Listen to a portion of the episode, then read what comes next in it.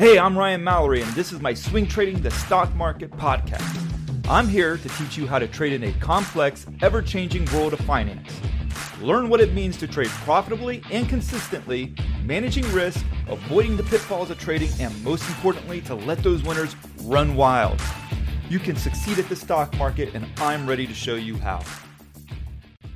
Hey, everybody, this is Ryan Mallory with Swing Trading the Stock Market, and today's episode is going to be a good one because we're going to talk about the pattern day trading rule as it applies to volatile stock trading markets. And we are in one of those right now with the S&P 500 Nasdaq, Russell 2000 seeing significant selling over the last four and a half months. So, how does that equate to those who are trying to not be flagged as a pattern day trader? We're going to talk about all of that with this email from a guy that we're going to call Gator. Now, if I remember correctly, there was a guy named Gator in the movie Other Guys, one of my favorite comedies, man. It was an amazing, amazing movie. So if you haven't seen The Other Guys yet, it stars, I think, Mark Wahlberg and Will Ferrell. Definitely check out that movie. So, Gator writes Hi, Ryan. This question may be difficult for you to answer because it involves a problem that you don't have to deal with. My trading account amount is in the mid to high four figures, so I have to deal with day trading rules. So we're talking about like five to nine thousand dollars, I would say. He says, lately in this highly volatile market, I sometimes find myself opening up positions that immediately experience profits past my profit targets in the same day.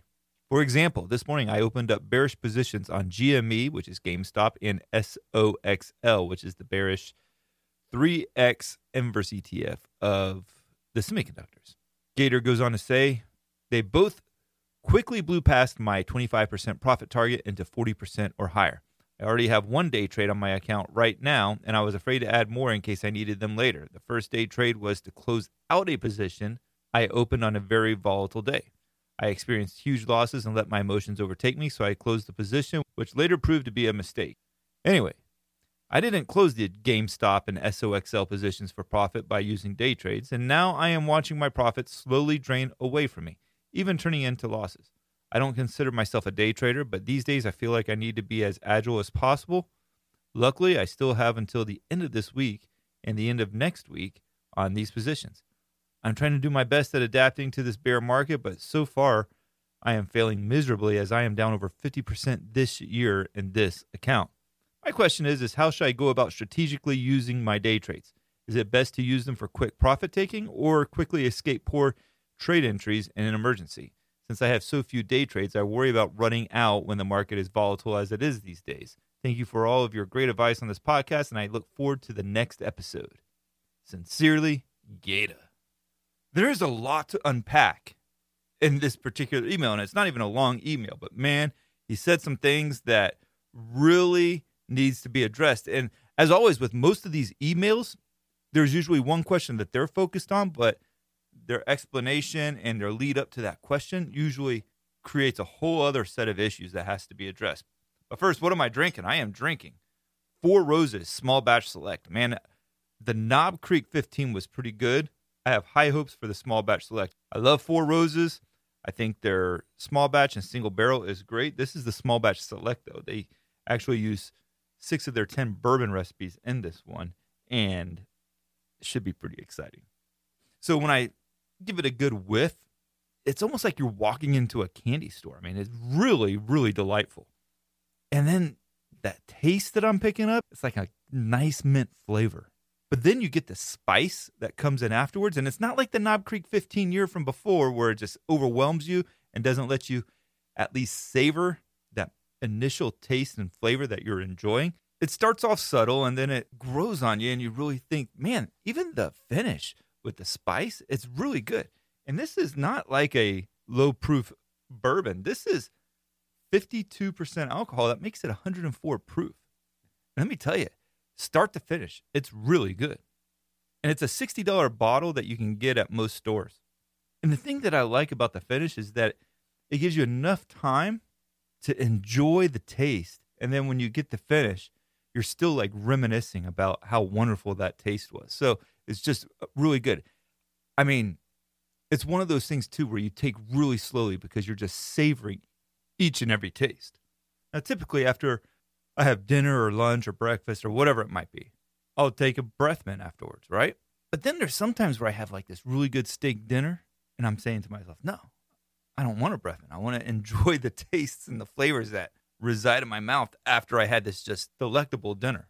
And it's the same way with the Four Roses Select. It's like, I just want to enjoy the flavor that it leaves behind. I mean, it is really, really good. So on a scale of zero to 10, I'm giving this an 8 3. That's a really, really high end grade. I really like Four Roses Select. Now, we got to get back to Gator here. And Gator is struggling with the pattern day trading rule. He's struggling with the fact that I'm in these trades, he's using options, and these options, they're increasing by 25 to 40% in a single day.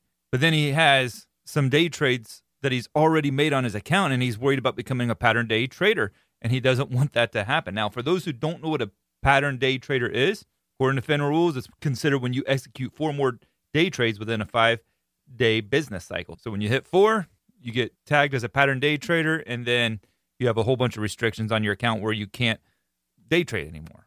So he's trying to avoid that. And what happens as a result is that he's letting these 40% profits that he has in hand turn into a loss because he's afraid to actually get out. Now, he's doing a lot of things wrong here.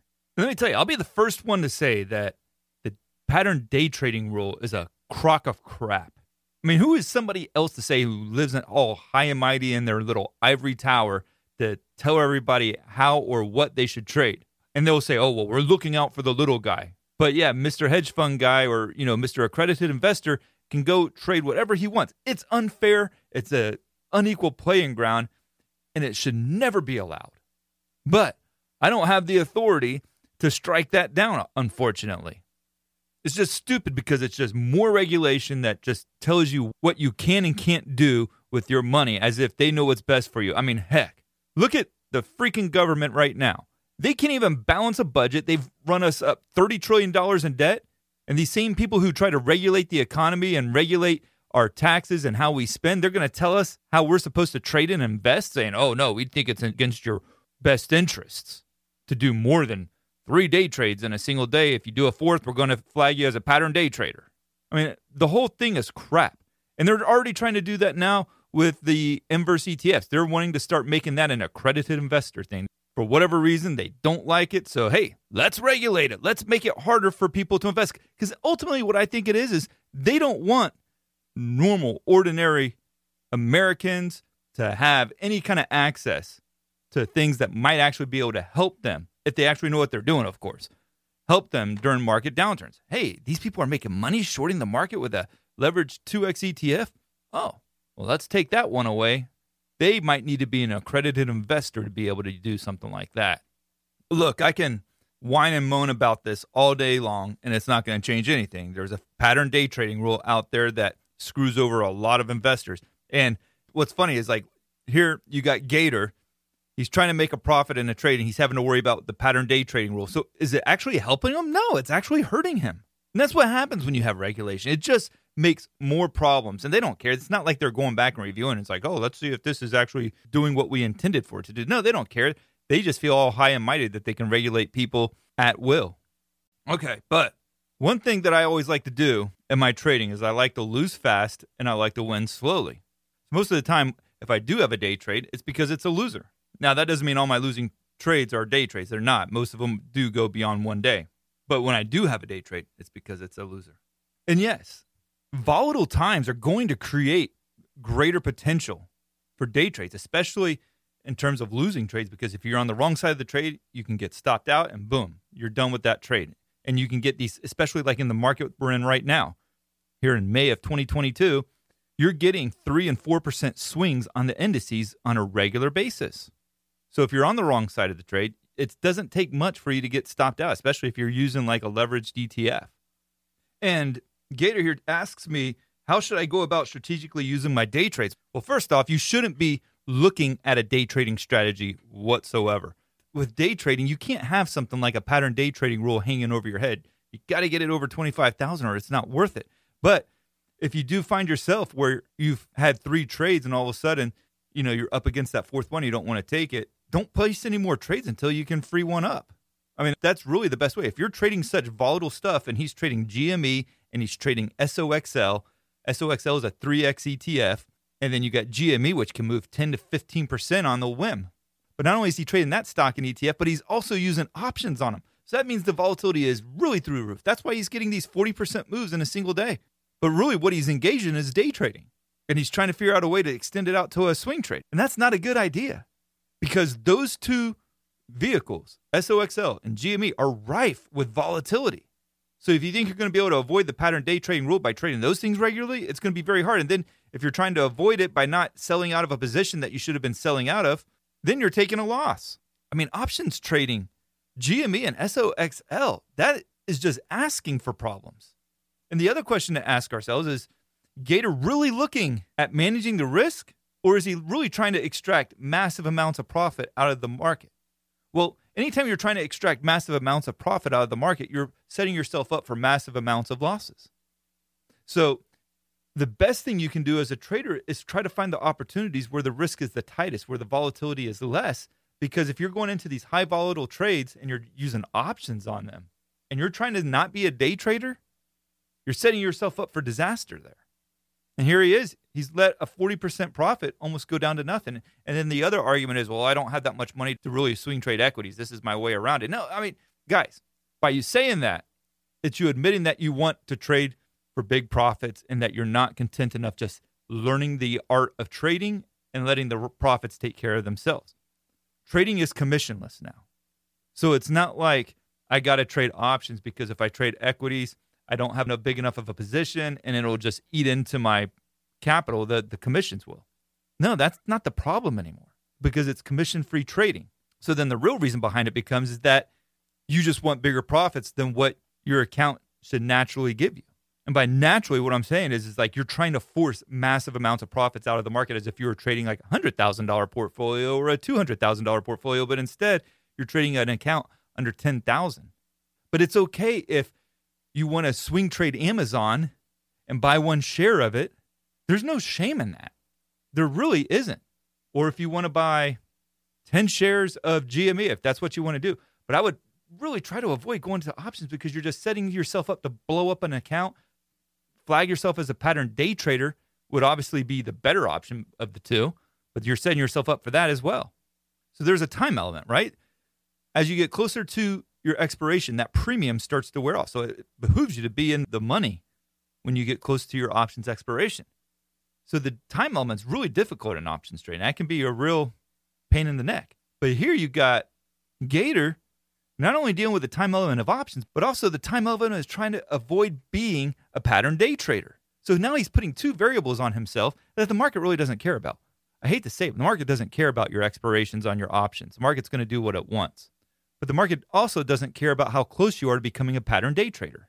So when you're inserting these variables into the market, you're setting yourself up for disaster because the market doesn't care about it, but you do. The best thing you can do as a trader is not to have these external elements or variables as part of your trading strategy because ultimately the market doesn't care about that. And just like it doesn't care about your goals or your desires or your needs or your wants, it's going to simply do what it wants. But when you start doing that, you're making trading decisions based off of elements that has no pertinence to the overall market. So often we will look at the profits that we can make off of a trade and find that far too enticing for us to care about the risk aspects of the trade. So again, I would say that it's better if you're going to play these games, it's better for you to close out those positions and get right up against that pattern day trading rule without going over it. And if you have to wait for five days for those day trades to come off of your account, then so be it because otherwise you're putting yourself in a situation where you have profits, but you have to choose whether or not you want to be flagged as a day trader or take profit. I wouldn't want to be in that situation. So for me as a trader, if I'm in this guy's shoes, I would trade less volatile stocks for one. I get out of the options trading and try to find stocks that have a lower beta so that I'm not forced to have to choose between do I get out of the stock for a profit or do I risk losing the profits in order to avoid becoming a pattern day trader? That's just crazy variables that put into your trading. I just don't see it as being a long term sustainable approach to trading successfully because the market doesn't care about your pattern day trading issues.